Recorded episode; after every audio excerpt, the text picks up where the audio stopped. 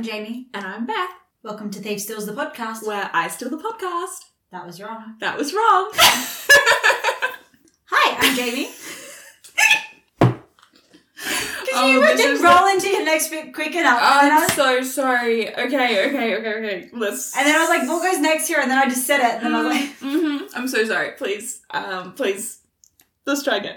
hi, I'm Jamie. And I'm Beth. I'm Bath. I'm. I can't even say my name. Oh my god. And I'm Beth. Welcome to Thief Steals the podcast. Where I steal the podcast. And I steal it back. Okay, today we are talking about the ninth episode of the third season called The Three Card Monty Job. I want to know your thoughts for reasons that I am assuming are abundantly clear. Well, Sorry. Jamie, we watched this episode together, so you know all of my thoughts and feelings already. I still have to ask you though, I know. what did you think? I okay, here's the thing. I haven't watched Leverage in about a month, and I don't know. Okay, I'm about to say something that's wild. Mhm. I because it's been a while, Mhm. I don't know if I've just missed Leverage. And so coming back to an episode, I'm very fond and I'm like, oh, I love this episode. Or if this is actually unironically my favorite episode of Leverage yet. I can't tell. Unfortunately, because it's been a while, I I genuinely do not know which of those two. However, it is. I, Here's the thing. For it's so good. I don't know anything for certain, but I do think that if it is unironically your favorite episode of Leverage so far, Uh-huh. that would track. Because for me, this is like the closest to a supernatural episode we've ever had Oh. for Leverage. oh, Like this episode is so heavily supernatural coded. do you know what? You are actually so right. Like Maybe the- that's what it is. Like it is. obviously, it's not supernatural. It, but it, No. do, it definitely does have some of like it has some very similar vibes. the John coding. Yeah, I. the Sam coding of Nate. Mm, mhm. Like, there's even some Dean coding in there. mhm. And I I loved this episode. I, that's probably very clear. I did not expect. Like, I remember at some point you mentioning that we get to know more information about Nate's dad. For Yeah. some reason, I assumed we would learn the information. I didn't think we'd meet him. I don't know why that was an assumption that I had.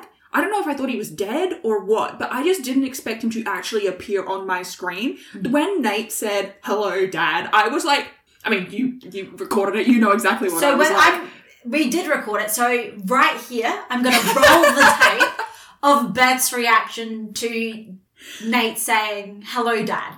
The ominous music is such a vibe. Mm-hmm. Fuck off!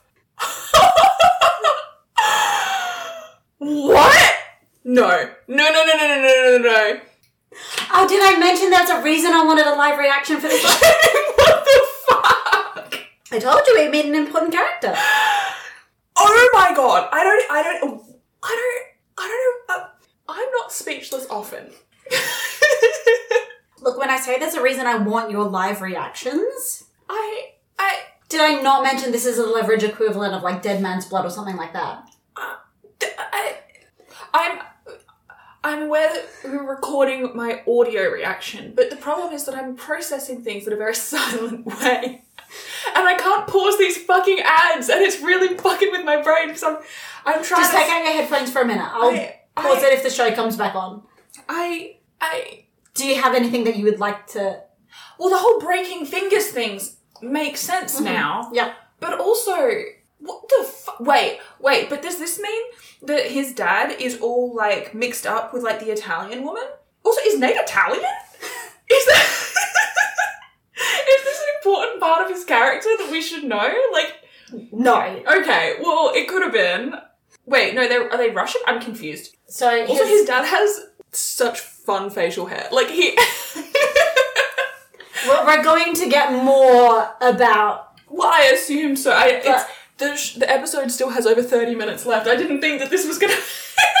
We're, we're gonna get more information about Nate's father. But how do how do you feel having met Nate's father? Here's the thing I don't know anything yet. No. What I am excited to see is the rest of the team getting to know Nate's father because I feel like that could be an eye opening experience for all of us. Are you ready to continue? I don't know, Jamie. I, I like I Uh, the only thing that I can think to say is literally what the fuck or get fucked. Like that's the only reaction that I'm currently having inside my brain, inside my mind. I'm so glad that y- you're here for this because I feel like I need some emotional support right now. Um, Leverage is supposed to just be the silly little show. okay. But no, so in what we know so far about Nate's father Uh huh. is literally just that he's, psychopath. He's working with the Russians who are beating up and blackmailing innocent people into committing crimes. It's so wild. Like, how is Nate, who is easily the person I like the least of the core cast, the exact opposite of his dad, who is like terrible? I unless he was originally blackmailed into it and like it's like a whole reverse psychology thing. I don't. I don't. I'm confused. You'll see how it goes. I am intrigued. I am nervous. Hmm. I am startled. when you're ready, just plug on in and we can continue. I don't know if I'm gonna be ready. Look, do you know what? I feel about as ready for this as I feel when you tell me that you've got a new theory. Do you wanna- yeah. Alright, here we go. yeah, that was her reaction. I stand by it. I feel like you almost blew my eardrum out with your what the fuck. Look, okay, here's the thing though. I think it's justified because truly, what the fuck? Like, I. And yes, because you had asked previously, because we get a little bit of information specifically in two, like we have two episodes that I think are really going to be relevant for us to draw upon here. Um, specifically the Beantown Bail job and then the bottle job. Both are season two episodes. And I was like, well, we get some information. And obviously Beantown Bail job, we learned that the O'Hares, who they're going after, know who Nate is because of his father. Yeah.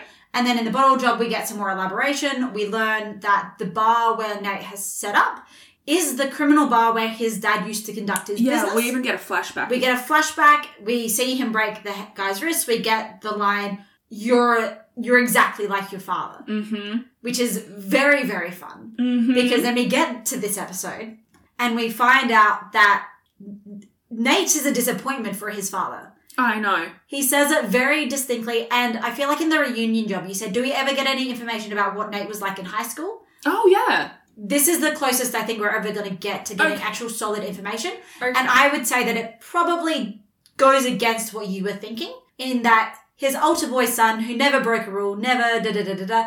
I don't think his altar boy son was a massive bully, Okay, here's, here's the thing. but there is it doesn't explicitly say anything against that. Not to Sam code Nate further, but because of all the card tricks and stuff this Yeah. episode, I do feel like maybe teenage Nate went through a magic phase. Oh yeah, I hundred percent. We I feel like we've already got canon confirmation of that. And I The top of. hat job. You're so right. Oh my god, yes, head canon accepted. 100% Nate had a magician phase. Calling it now. Well, otherwise, why would he know how to do all of those magic tricks for the top hat job? Like, those aren't the sort of magic tricks that you can just learn within like a couple of hours. Like, Nate had to have those skills already. I mean, I just kind of assumed it came along with the sleight of hand skills of a Yeah. thief. Like, I just figured, like, maybe Parker had taught him, like, on Yeah. the side when they were bored one day. But, like, honestly, I love this. My personal headcanon for why he knows magic is that he learnt it for his son. When his son was going through treatment. So it was like a way to distract his son. You just maybe had emotions about Nate. like, honestly, good job. Like, obviously, we don't get any like confirmation one way or the other. Like, we don't know why Nate knows magic, but I've always Well, just assumed. I would argue, probably- I think we now know. I think we've just given some excellent reasons why Nate knows magic. whether he had a high school magic phase or Honestly, it was. Why not have both? ¿Por qué no las dos? La la la la la la. But no, so now we've met Nate's father, and we can understand some of the reasons why he's an absolute fucking emotional mess. mm-hmm. Yeah. The family trauma is real. Oh yeah. Oh yeah. Also, dumb hats run in the family. Dumb hats run in the family. Mhm. Mm-hmm. Yep. And the fact that Jimmy Papadopoulos shows up in this episode, which Yeah. first of all, love that, incredible, beautiful, mwah, it was excellent. Favorite alias of all time. Oh yeah, obviously, Like- obviously, and he wasn't even wearing a hat for it. No. But He wasn't even wearing the suit. He just had the energy. I adore it. It's incredible. But also, also, Jimmy, the Yeah. name Jimmy, specifically, I, like, and we have had Nate use Jimmy Ford as an alias before.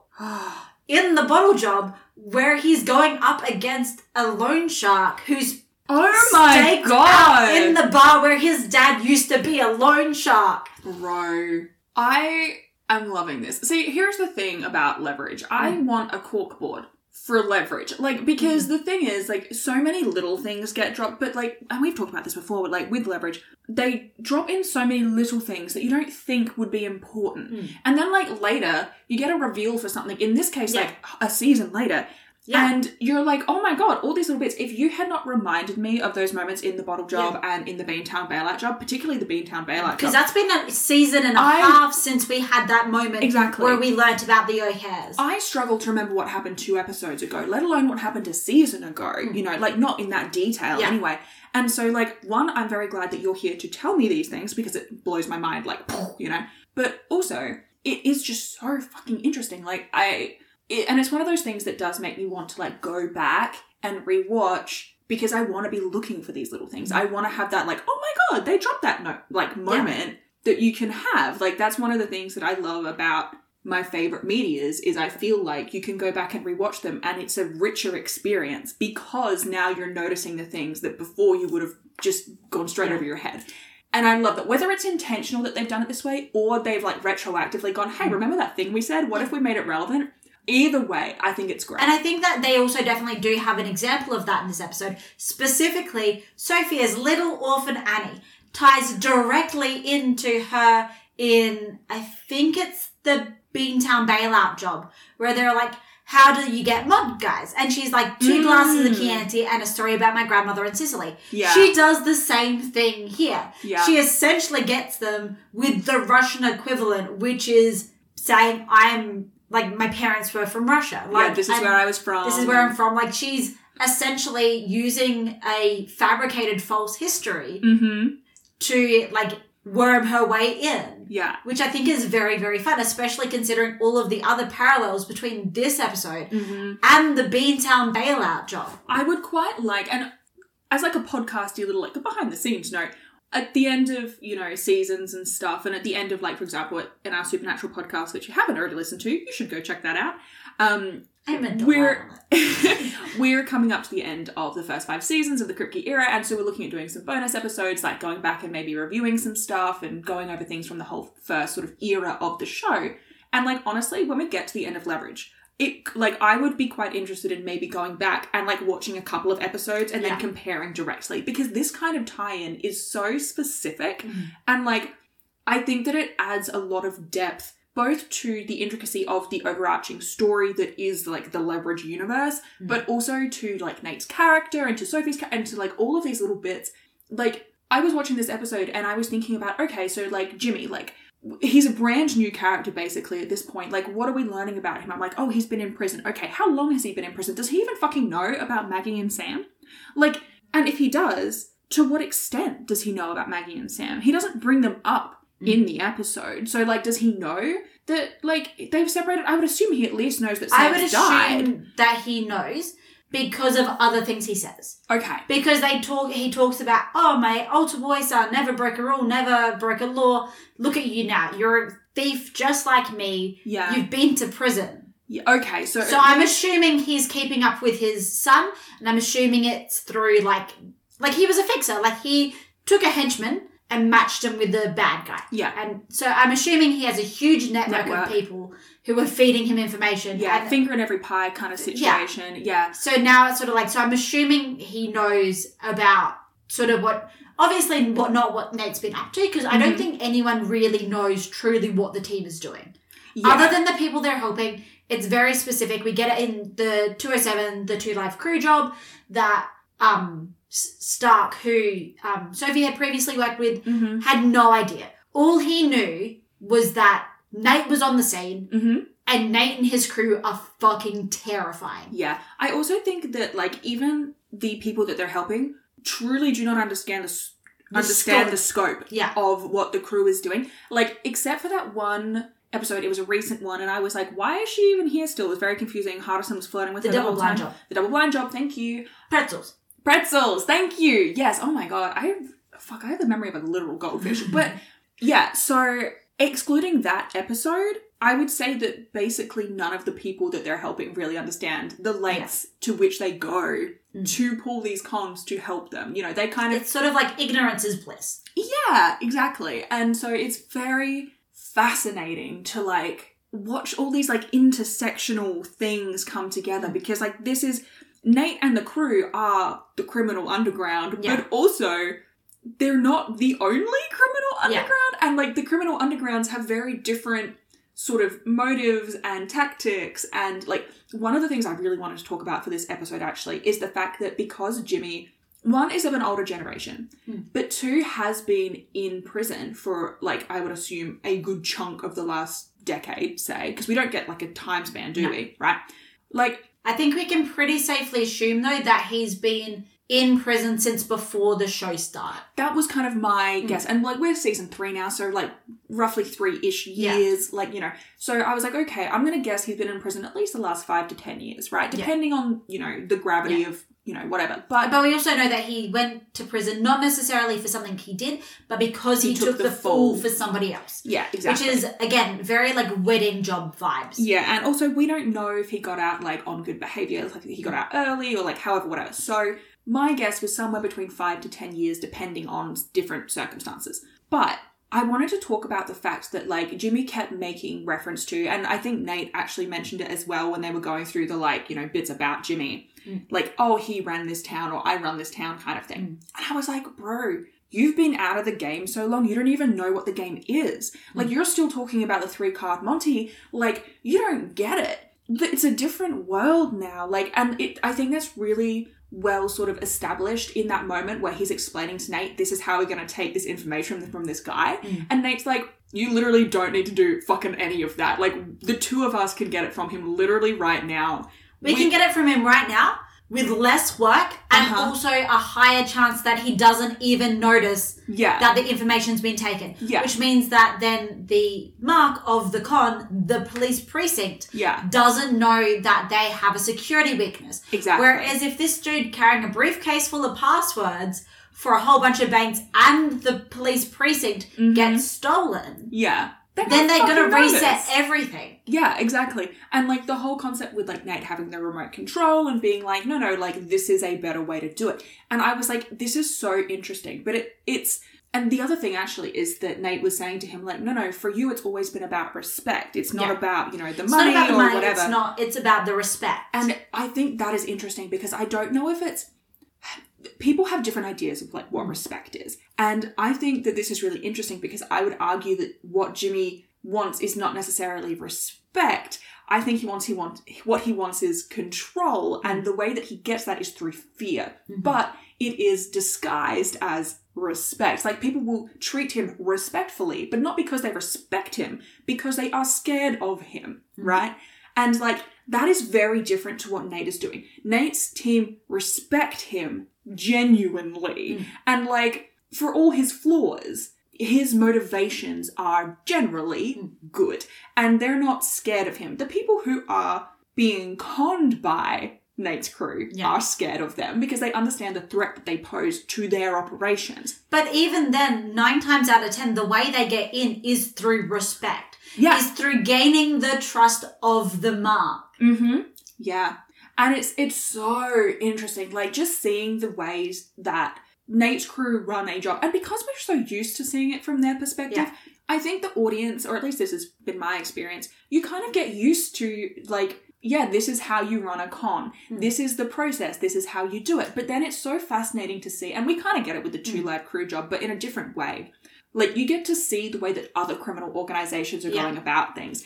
And it's just so different. But it's also like it's not necessarily wrong. Yeah. It's just that Nate and the rest of the team are such a tightly, like, well oiled machine at this point, and they have so many different strengths and they know how to hmm. play off them. Like, Parker in this episode rattling off all of the fucking information about the banks and like what security they've got to the point where she's literally laughing at them is just perfect. She knows how many banks Yeah. there are. She knows how many have these types of security systems Obviously. off the top of her head. And That's what she does for fun. I love the fact though they keep on being like, "Oh, Hardison will need to work this out," and Parker's like, Ha- Hardison?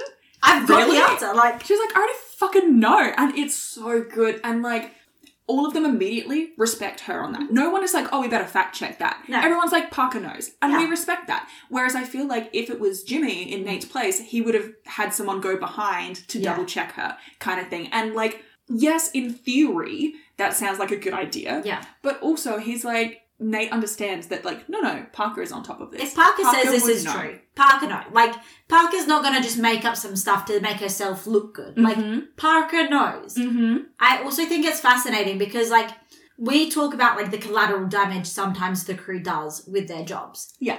And I think it's really interesting to look at like the difference between something like this Mhm. and the crew. Because the crew really does try to minimize the collateral damage. Yeah. They're very precise, they're very surgical. Whereas like the the Russians that It's a much more a smash and grab it's a smash and grab. It's very, it's way less precise. It's way less controlled because they're just using brute force for everything. hmm Yeah. And like this kind of comes back to what I was saying before, where it's like it's a different generation of criminal. And it's fucking fascinating. Like it just makes for a really interesting dynamic. And I think part of why I love it is that it fits in so well with the way that the episode wraps up, with Nate basically being like, no, no, you don't understand. I run this town now. Mhm. And it's not because people are scared of No. him, but it's just like, oh my god, that part where he says to the guy, oh my god, I wrote it down actually. Okay, the part where Nate says, think about what I could do for you or to you. I was like, Yeah. yes, yes, because it's a way to show him, like, hey, I'm willing, I'm ready and willing to help you out. However, understand that if you fuck me over, it's not going to go well for you. Like, the, first of all, the audacity, Mm. but also, I love that for him. I do want to say though, and I do want us to reflect upon because I think it's a really important point of the episode. Yeah. Nate's father, his response to Nathan blackmailing all of the gangs on his behalf is like, "Oh my god, you're more ruthless than me. You're this, that, the other," and then.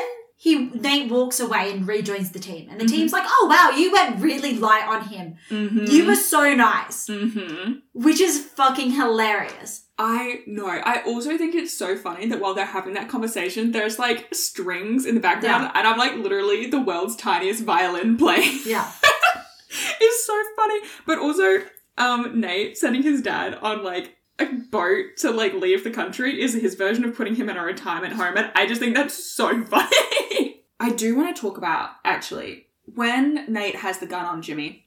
I genuinely, I didn't think that he was going to shoot him, but I wasn't sure where that was going to go. My guess was that because you know he says to him he's like you know i'm going to Yeah. give you the option or whatever and he's like you're not going to shoot me or whatever i was like i have a feeling that nate has set something up so that if jimmy walks out it's actually going to be worse for him than if he stayed Mm. and like you know gone to and he prison or whatever absolutely did. and then i was immediately vindicated like five minutes later Yeah. but I also think it is like really, really interesting because it's that whole. You're so right. The reason I love this episode is because it's so supernatural coded, but like it's so Sam versus Dean. Yeah. Like, I don't know if I've ever told you this, and this is way more a discussion for the supernatural pod, but I'm pretty sure that when they first pitched the pilot, the concept was actually that John was already dead because Dean had killed him. I don't think you've ever told me that that was there. I've certainly heard because like our good friend KJ is writing a Doing a rewrite and they're running with that. Yeah. where- whereas John is already dead.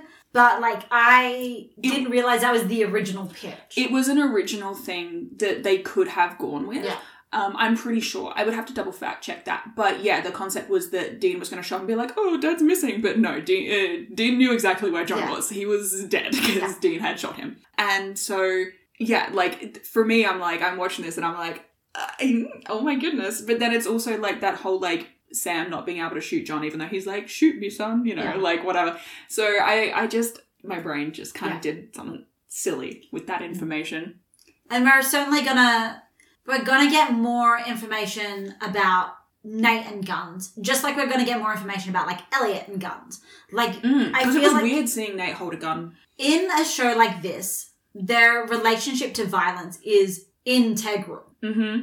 Like there is just something so like we even get like a really interesting line from Sophie in this episode um, where she specifically says, like, she's talking about how these guys are the worst of the worst because they destroy families, they ruin lives, they force innocent peoples to commit crimes, Yeah. which leads them to, like, you know, they start questioning, like, they were so helpless, they start feeling that sort of stuff, that or they monologue. feel guilt. And then Nate's like, well, what did you do exactly? And she's like, well, I stole art from rich guys who could afford it. Mm-hmm. So it's like it, it's interesting to look at the ways in which their past are colored by violence Yeah. because it's all in very interesting and unique ways based on what they did before they joined the crew. Yeah, and I also really appreciate that, like, it's interesting to look at all of their moral codes Mm. because, like, they're still technically committing crimes, but it's interesting to see where they draw the line of, like, well, it's okay to commit crime up to this point. And then the crime becomes the bad kind of crime, you know? And so I think that's just really interesting. And, like, Yeah. seeing where all of, because, like, it's like Parker being like, yeah, I'll rob a bank in broad daylight while it's already being robbed, but you know, piracy is a crime. Yeah, literally, you know, or piracy, it's a crime. Or like, um, yeah, Sophie being like, you know, I will steal art from any, like, you know, museum or, or private gallery or whatever, but like, you know, I draw the line at actually hurting people. You know, like I feel like Sophie would be more likely to steal a piece from the British Museum and then take it back to wherever the British Museum stole Yeah. it from, like than But anything these else. days, like previously, she would have just kept it for herself. But I don't know, man. I feel like I feel like there's the potential where if like she if she stole a piece of art and was like, you know what, this belongs in Egypt. Like I feel like she, you know, I like to think Yeah. that she would have been like, well, Though to be fair, I think we pretty well get confirmation that a lot of Sophie's stealing previously is from like specific wealthy like collectors. yeah, Like not so much museums and that. Just because the nature of museums, it's harder as a grifter to rob them. yeah, harder as a one person Yeah, like as a one job. person unit. Whereas like a lot of Parker's was from museums and galleries because Mm. her skill sets are very good for getting around security system. Whereas Sophie needs a security system that one person could turn off. Mm, mm-hmm. Whereas Parker just gets around it. So like Yeah. she's more likely to go for the security systems that she can exploit multiple different people's sort of blind spots to Yeah. get around it versus Yeah, so it's like I mean, it depends on like each p- person in the team's individual expertise Yeah. as well because like yeah, it makes way more sense for Sophie to like rob someone's Yeah. private collection than it does to rob something publicly, like whatever, because she needs the backup more so in a public setting. Whereas like for Parker, who's like primary, one of her primary skills is like sleight of hand and stuff, like having you know being in a public space makes that easier because there's like louder and there's more people go, like going Yeah. around like it's easier to bump into someone you know Yeah. like if you bumped into someone in their private home first of all you have to have a reason to be in their private home which is immediately not her area of expertise it's sophie's Yeah. so like you know it's it's a whole yeah. there's a lot of things that come into the it's context. really interesting because I would argue that Parker and Sophie of the team, they're the two most similar in terms Yeah. of what they would steal. Mm-hmm. Mm-hmm. But also their motivations for why they would steal it are completely different. Yeah. For Sophie, she wants to steal the art, partly because she just seems like a sort of an art hoe, but like also because Sophie it's like art home. and you know, part of it is like the prestige. Like she Yeah. likes to like know, like the whole two David job. Like that's part of it. Whereas Parker likes money. Yeah. You know, if Parker also likes the prestige, oh yeah, she but likes Parker likes money. yeah exactly. Like if she is She doesn't like spending money. She just likes having it. Exactly. If she is stealing a piece of art, it's to fence it later. Yeah. Whereas, like, I feel like Sophie's stealing art to put it in her own private gallery. Yeah. Like I feel like Sophie has just like a storage unit of like priceless art. Yeah. Like, yeah. You She, know. she just has that. yeah. And I love that for her. You know. And then, like, you know, everyone everyone has their own different motives, and then the way that that ties into their own skills, and it's just Yeah. we're getting really off track. And we will be examining more on this topic at later dates because there are other episodes that will be really relevant to this Mm, coming down the track where we will re-examine this exact point. But like I feel like it's really interesting that we can even see now in an episode like this that isn't about theft really at all. no. Is purely about Nate working out some daddy issues. Yeah, it's basically how to sum it up. Yeah. Oh, before we get off Sophie, though, I have two quick points I want to make. Number one, The moment when she says to Nate, let me be a bit clearer, how about you sit this one out? Beautiful. Chef's kiss. Love it. We do have an auditory reaction to that one, so I'll, I'll whack that in here. Oh! Snap! Oh, big words. Stop being John coded, I swear to God. I just.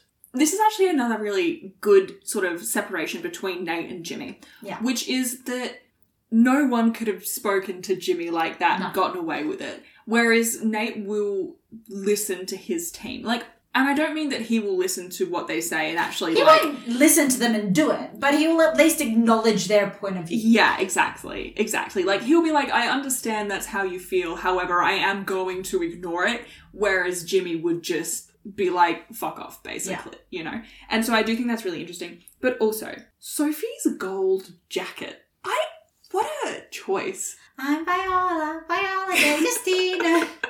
Like I don't really have anything else to say about it. I I just love every scene where she's pretending to be Viola D'Agostino. yeah. Like the, the the original scene where Moffat and Davies, oh yes. Incredible reference. Yeah. the Doctor Who references never cease in this show. Um, but she's getting arrested, and they're like, Yeah. and then we also get her with her lawyer Jimmy Papadopoulos, which is just incredible, flawless no notes. Like Mm-hmm. literally nothing. She is she is an icon. She's impeccable. She is the moment. Being handcuffed in a bloody police station is a recurring nightmare for her. Yeah, no, I love it. I also love Eliot defending Sophie as well. Like when she's like, "Oh, look what I found in the alley," and he's like, "Oh wow, a map we've already seen," and Eliot's like, "Shut up, Nate. This is your fault." And I was like, "Yeah, Eliot, you tell him it is his fault." I also just really love the fact that you can see the moment where Nate gets pickpocketed. Mm. Like you, if you actually watch the scene, you can work out exactly what Nate's father is doing. Yeah. I mean, I think it's one of those things where, like, I was too distracted in the moment by the fact that Yeah. Nate immediately headbutts that dude. Which iconic moment. Which I, I do so love the scene later on where they're sitting at the bar and he goes, I used to always tell you you're too much of a thinker. You've got to be a scrapper. Yeah. I was right. Yeah. It's like, okay, yeah. We're, we're really getting like the John coding out of Jimmy in this mhm. scene. Like, He's even wearing the fucking leather jacket. Like, it's a bit much, honestly. And we have the scene before we even know who Jimmy Ford is. We see him take a sip out of the flask. I'm like, that is Nate Coden. Yeah. Like yeah. we are already like establishing early on. Yeah. Actually, I said this to you when we were watching it, but I'm going to reinstate it here. Jimmy gives me the same vibe as a shark that can smell blood in the water. Like, Yeah. he feels predatory. I mean, he was a loan shark for a bit there.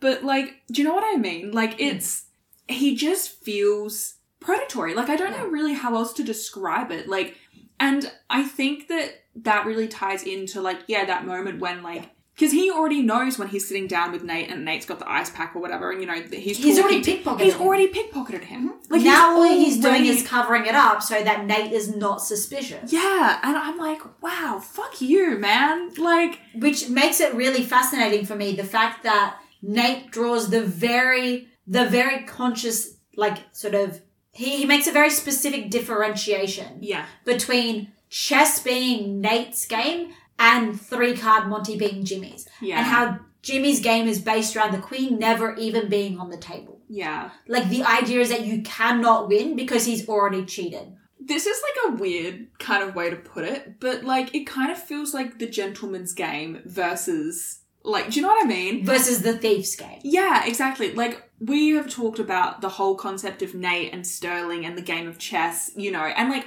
the fun thing about that is that they can both see all the pieces on the board. They're just trying to predict how the other person is going to manipulate them. They're both playing inherently the same game. yeah. Whereas Nate gets blindsided because he's thinking like he's playing chess, but he's actually playing three card Monty. Yeah. I would argue Nate should have figured it out sooner, if I'm being totally honest. He was just blindsided by the fact it was his father. I know, but like that should have been the first red flag, you know? Like he And it was the first red flag. Sophie was out here calling him out on it. I know. The issue is he's too like he's too certain of himself to think, oh no, actually my dad's gonna blindside me. Yeah, I just think that I think part of it is that Nate has got a bit cocky. Mm. And honestly, like he is showing off so fucking hard. Like in that moment where they're like dropping the pills or whatever and playing that mm. guy. Like he's showing off, and I can't, like I get it. He's trying to like impress his dad or whatever, but it's also like it's partly for the sake of the con because he's trying to get in his dad's good graces, but it's also like he's just showing off because it's his dad, mm. and I'm like, It's the Nate Ford has daddy issues episode. I, I don't know. know. what to tell you. and it's. I feel like that's the reason that you like this episode so much. I look, you're not wrong. I. oh, also the guy they robbed, he seems so nice, and also he's dressed so cast coded that it made me sad that they conned him. oh, also Jimmy makes a comment, and the comment is, "You've still got some pretty cousins back there." Weird. That's disgusting. Like, it's so weird. ew. Why are you saying that the cousins are parody? Like, What is? What are you talking? What are you saying, Jimmy? What the fuck does that mean? Like, I know what it means. I just wish I didn't. but uh, that it's just a weird line. I don't know why the cousins are, is a. It's so unnecessary too. Mm. Like they could have made, they could have said anything.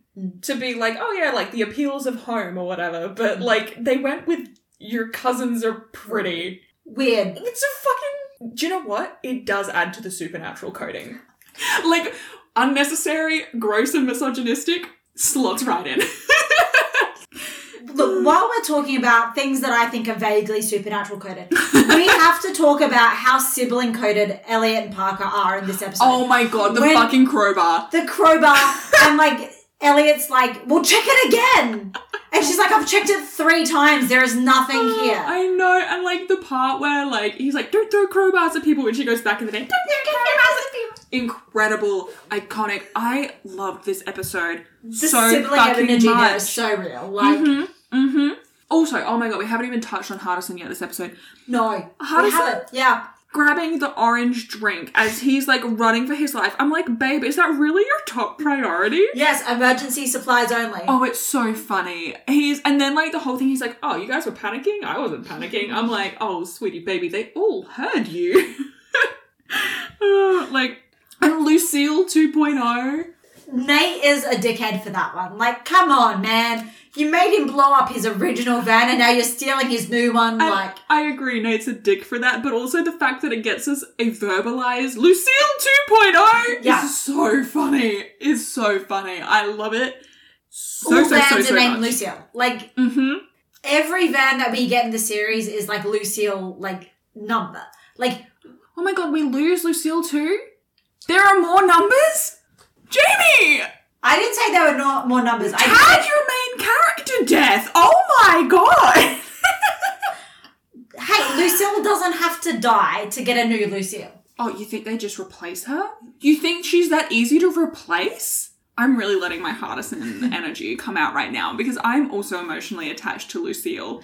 But if if he gets given a new van, he would name it Lucille. Like it doesn't matter. Okay, like, so we can every have a van- fleet of Lucy- Lucille's. Every van is named Lucille. Like Okay. I don't make the rules. I think at some point when I don't know how it, season five ends, obviously, Mm. but I do think it would be fun if at the end of the series, like we get like a little maybe a montage of like what they're all doing. Mm. Uh, like I assume the crew like will go their separate ways for Mm. whatever reason because. It just feels weird to end it like at this point in any other way, unless Yeah. you're just going to imply that they're going to continue running cons and the audience just doesn't get to see them. Mm. But like, I like the idea that we get to see Hardison on like a yacht that's named like the Lucille. Like, you know what I mean? I just think that would be very that would fun. be iconic. and I also think it would just be very like in character. Like he's like on the Lucille and you get like a pan and like Parker is also there kind of thing. She's just, I don't know, doing whatever she wants to do on a boat. I just think it would be fun. Anyway, so that's my vision. My vision is that Lucille lives on forever. As a yacht. As a, well, I feel like Lucille still exists. Yeah. Like, Lucille Mm. 2.0 is like parked in a secure parking garage somewhere. Is it Lucille like S E A L like because it's a yacht? Yes. Oh my god, I didn't even think of that. But yes, that's incredible. Um. Anyway, this is getting so off track. No, we're not here to talk about Lucille today. We're here to talk about daddy issues. You might not be here to talk about Lucille today. I, however, definitely am. There is room for both cars and daddy issues in this episode because it's supernatural coded. So. Oh, also, very quickly, I want to touch on the line. I want to look him in the eye when I put him down. Because whoa. Supernatural code, right? Yeah, but also like just a buck wild thing for Nate to say. like, Again, it's it feeds into that whole thing of like the crew's like, oh, you were really nice, like you let him off easy, yeah, and Nate's father being like, what the fuck do you mean they let me off easy? Like, yeah, yeah. it's like he just does not actually understand the threat that his son poses. no, And it's really interesting, like, not to lean even further into the supernatural coding, but at some point we get a scene where Sam and Dean are like, they've been like apprehended, but they escape. Um, and so they're like on their like escape journey. Yeah. And they have a walkie talkie from like the people who are trying to get them. And the people are like, You're trapped in here with us. And like Dean's like, No, no, you don't understand. You're trapped in here with us. And it's like the same vibe. It's very much like, No, you don't understand. We will take you down. Yeah. And it's only gonna be so fucking easy. Like, you think you're in charge. And that's why you're going to lose. Even though I've just explained it to you, you're still going to lose. And that is the exact energy of Nate and Jimmy right now. It's like, he's like, no, you're going to lose. yeah. And we get the scene, which I think is a really, really fun sort of like mini parallel of the scene in the bank shot job, where you've just got like Parker like chilling in the air vent, Oh my god, yes, when she opens the little doors, it's so cute. and she's like, he's like, I had to let him go. She's like, I know. I know that it makes you really sad that you can just straight up murder your father, but like, I know. you had to let him go. And this is the thing. I love that Parker was the one who walked in on that because it could have been Sophie. Like, Yeah. And I think that in past episodes, it has definitely been Sophie. He's come in Yeah. when Nate's having these emotional, like, turmoil moments, and that makes sense. But in this instance, I am so glad it was Parker. But here's the thing: now we know Nate and Parker have similar daddy issues. Yeah, and that's why I love that she was the one Yeah. who came in. Also, that is such Cass slash Dean coding. Oh my god. Also, like, not Cass slash Dean coding this bit, but like, Nate's just kind of become a new adopted father. Like, yeah, Nate's just like small child. yeah, You have now been adopted. yeah, Like, I will. yeah, Like, I see that your father was shit. yeah. Yoink. You, this is gonna make You're my child now. this isn't gonna make so much sense to you, but it's actually Jack slash Dean coding, which is interesting. That'll be interesting to you in a few seasons. Oh, yeah. But like, it's oh god, it's The Parker Nate parallels are insane. Like, yeah, I don't think you you and you won't fully understand I- the yeah. Parker Nate parallels until I'm missing context. much later because they do continue and they continue to get more and more explicit.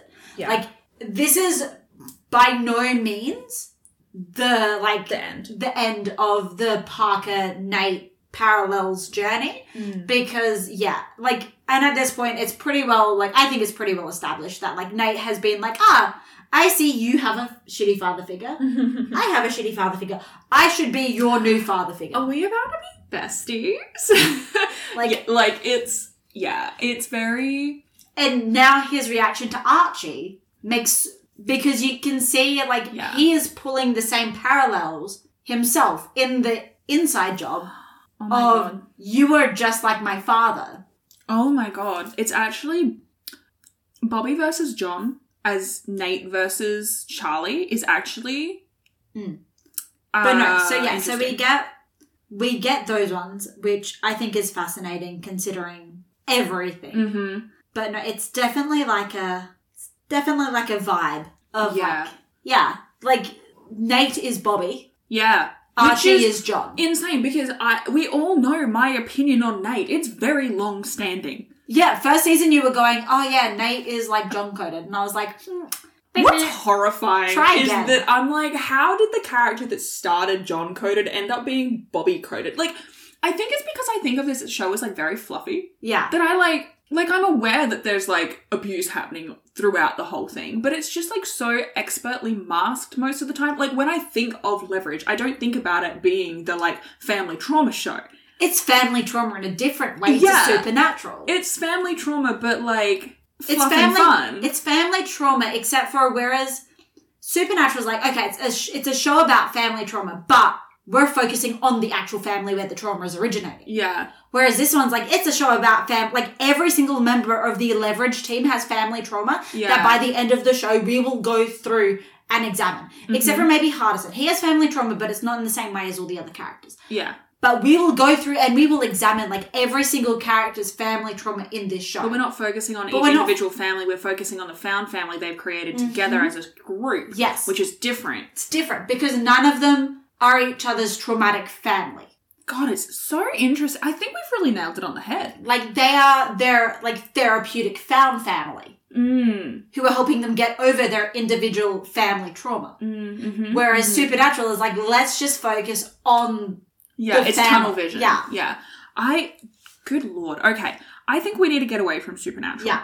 So I have a question for you. Though I, I do think it's kind of inevitable in the episode where I I think actually genuinely the, this is probably the most supernatural like coded leverage ever is. Okay, this may be my favorite episode of all time then. So let's enjoy it while we've got it. I would gladly rewatch this episode over and over. It was a delight. I was vibing the whole time. And one of the reasons I was vibing is because I fucking loved the music in this episode. It's a vibe. There were It's moments where I was laughing because I was like, the music is just so funny. There were moments that I was like, oh no, this music is a perfect choice. Like, Yeah. I just, whether I thought it was cheesy or funny or like perfect or whatever, I, I was like- vibing the whole time. Here's the thing though, the, the music and leverage is always like this. I think it's just because you've been away from leverage for so long that you forgot what the music and leverage is like. I don't know. Sometimes the music is just bad. I've definitely, I can't remember when it was now, The but music- I've definitely made notes where I'm like, what the fuck was this music? Here's the thing, the music is sometimes may be bad in leverage, but it is always a vibe. It's very boppy. Whether it's good or bad, it's always a vibe. Mm, mhm. Like they, they do not hold back with their music. No. Whatever they're leaning into, they lean hard. Yes. There was a moment in this episode where I was like, this music feels French somehow. Like, I don't. Roll the tape. Because you did, you Oh, I did physically say that, that out. The graphics, incredible. Unparalleled media This music is French somehow. Um, like there was a moment as well where I was like, this music feels very Lord of the Rings. Like I don't remember where it was. It may have been around the same time as the cousins comment. I don't remember, but like yeah, it's it's just a bit it's a bit buck wild. There is, there's a lot to talk about in this episode Mm-hmm. because there's some really big stuff covered. Mm-hmm. But it's like instead of being like two dozen little things to cover, it's like you've got like five big things to cover. Yeah, yeah. And I feel like we've already covered them, and I feel like a lot of them we're going to have to refer back to when we get more information because you don't have the entire like puzzle at this point. yeah. It's yeah. just like you've just finally gotten like the edge pieces all assembled. You know what I mean? uh huh. Like, Uh huh. Yeah. No, I'm having a vibe. Um. Okay. I do have one very important question for you. absolutely I- not. What do you think this is a podcast where we have a conversation about media? I promise it is not supernatural related. I promise. We could make it supernatural related, but I'm gonna refrain. I've made most of this episode so far supernatural related, and honestly, half of the stuff has probably not made much sense to you because you require further context. But cork boards. Yes. I, I just want one that flips like that. I think first of all, yes, I also want that. Second of all, I've never been inside a police precinct really, like beyond the lobby. Like I've had to go into like fill out paperwork before, mm. but I've never been arrested. Fun fact about me. Um, you know, and so I want to know, do we think in real life, like for you know, working on real actual crimes, do they actually unironically use corkboards? See, here's the thing. I think practically, like, it makes a lot of sense to work on a corkboard like that because you can visually, like, connect the dots. Like use literal red string and you, like you pins can build webs and visualize complex ideas and maps and, and maps and that sort of stuff more easily.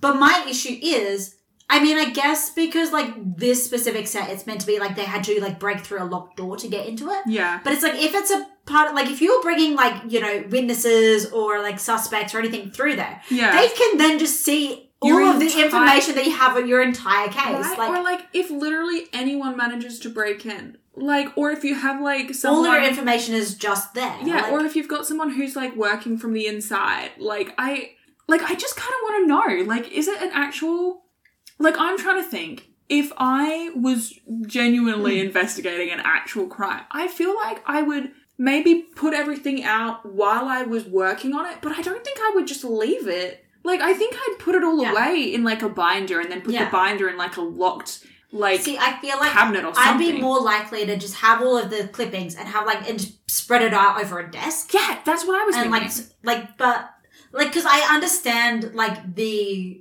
I understand why it'd be helpful to have it all laid out like that on a corkboard Yeah, me too. When you're working on something and like mind Especially you if you're is, working with more than one person. this is clearly like the organized crime division like yeah, this giant lettering on the door told us that. Yeah. yeah, it's very clearly the organized crime division. Like they're very clearly working a case which is like they're trying to connect all of the dots Mm-hmm. so they can take down as many mobsters or whatever Mm-hmm. as possible. But like, yeah, I just don't know. Like for security reasons, I just don't necessarily seems think that's the best idea.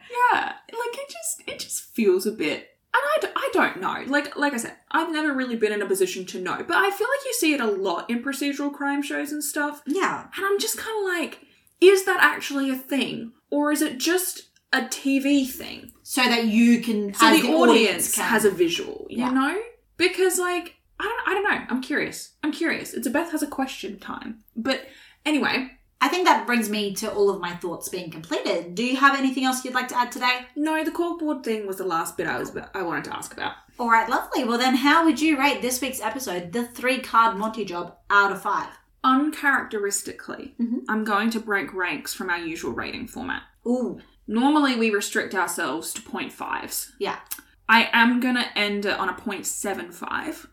I am going to give it a 4.75. Holy shit! I know. like you're holding out your five star for. I'm holding out my five star because I don't want to give it away mid season three. Because we've got We've two and a half got, more seasons. we're only, go. this is only Yeah. the midway point, and leverage thus far Well, has rarely disappointed me. over the midway point. Yeah, well, roughly. yeah, I have been rarely genuinely disappointed by Yeah. Leverage. I recently saw a Tumblr poll saying that season three seems to be most people's favourite. yeah, You know, I am interested to see what we have coming.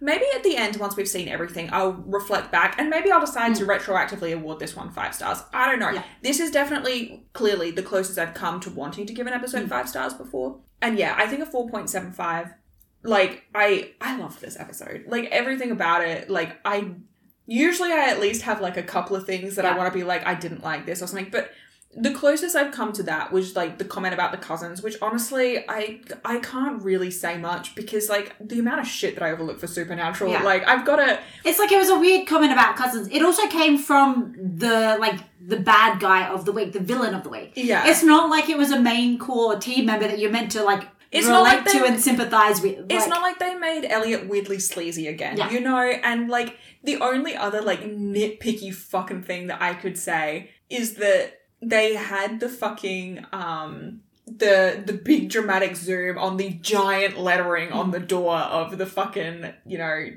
um room that he went into that I actually can't remember what it said now, but I was like, wow, just in case you missed the giant gold lettering, let's zoom in on it specifically. but yeah, no, 4.75. I love I love this episode. I can't even pretend like I didn't. I love that for me. So brings me into my next question.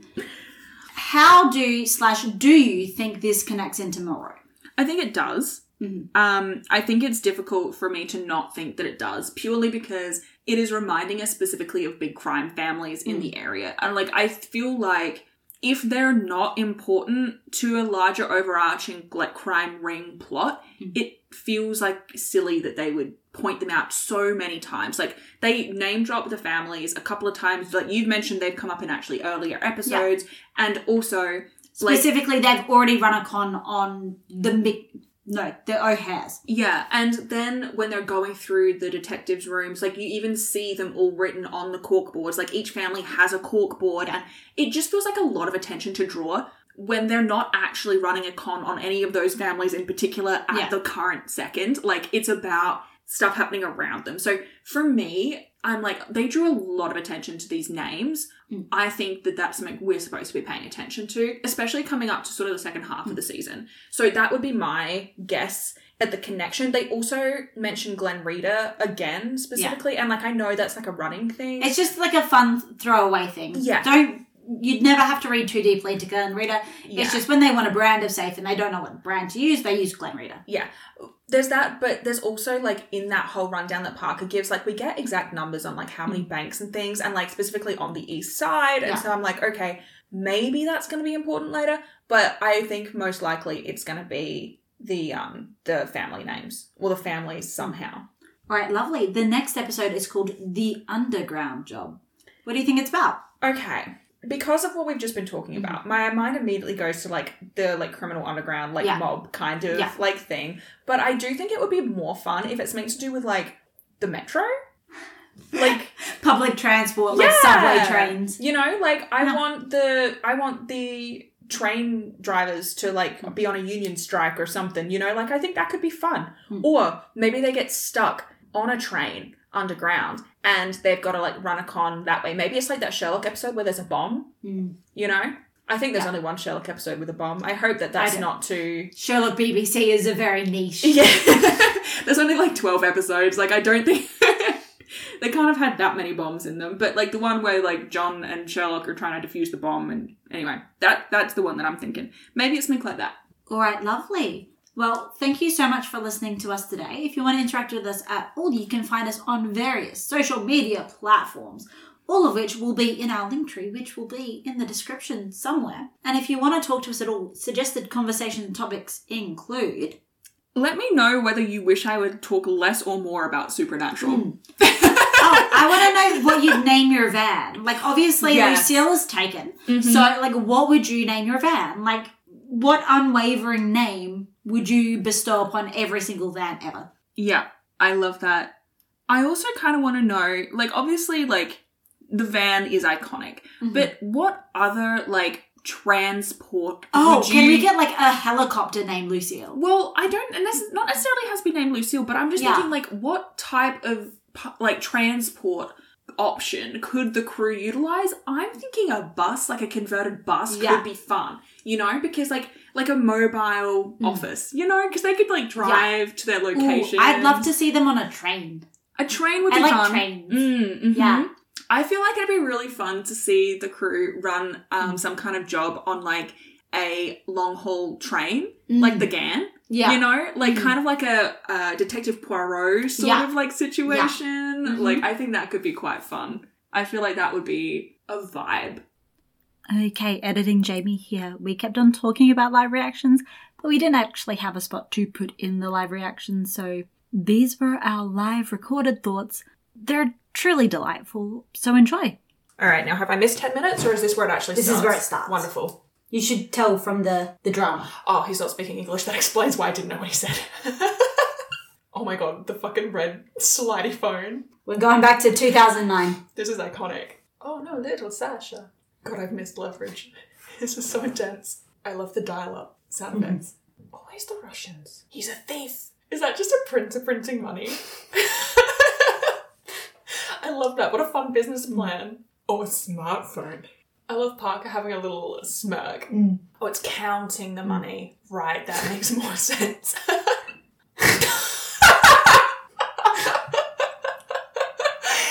that was the least smooth they have ever been. You took through Grover's Wait, as if Hardison didn't just like cover his own ass though. Like, what? A, he can't be that cocky. Like, I know he's cocky, but surely you grabbed the orange fucking drink. Where's Sophie? He told her to go, remember? Oh yeah, I like, got so back." distracted by everything I completely forgot what had just happened.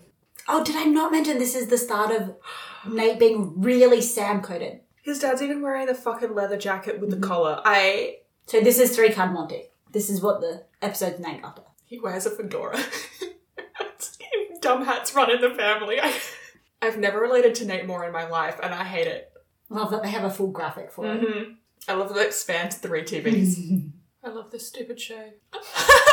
Lucille 2.0. 2.0. Nate, you done gone fucked up, son. This is kind of giving me the vibe of like, um, you know, Brooklyn Nine Nine with Jake and um, Doug Judy. Mm. It's like a less fun version of that. like you know that Jake's gonna get fucked over, Yeah. but like, I wish I knew what the three card Monty was because I feel like I could have picked this. Like, I just don't know the card trick. But like the whole time he was playing it, I was like, I literally, I was like, I wonder if he's slipped the queen away and that's Yeah. why he can never pick the queen. And like, I'm kind of annoyed because Nate knew the card trick and like, he should have picked this up sooner. Like, I get a free pass because I didn't know the card trick. Well, here's the thing. In Three Card Monty, yeah. the queen is normally on the table. Okay. Normally the queen is Okay. there. But the way Nate's father plays it, Yeah. he takes the queen out of. Yeah. play. Like if you've got someone not honest doing it, they slip the queen away Yeah. so that you've got no hope. hmm I still, he should have figured it out sooner. Yeah. He was Like, blinded on, by the fact it was his father. Oh, that's so supernatural of him. Jimmy Papadopoulos is clearly the important character I, was talking about earlier. Fucking love Jimmy Papadopoulos. Also, the fact that his name is Jimmy. Fun fact to bring back at this point. Hmm. Oh, yes, the giant zoom up on the words as if we hadn't noticed the giant gold words. do you think the police departments actually have big corkboards like this, or do they just do it for television? I don't know. I think it would be really fun if it's Hmm. true, but I also think it would just be very silly. I'm fascinated to see how this episode is going to end. I have very few notes. Uh, That's okay. because I said most things out loud. Thank you so much for listening to us waffle on for like an hour today, though. Have a lovely afternoon, evening, night, midday, breakfast, brunch, 3 a.m. 2 a.m. Ooh, one up me. Bye. Okay, hear me out though. I want a Knives Out style, like, murder mystery, but I want the entire cast of Leverage to be in on it. Like, can you imagine, like, the whole crew and then Benoit Blanc?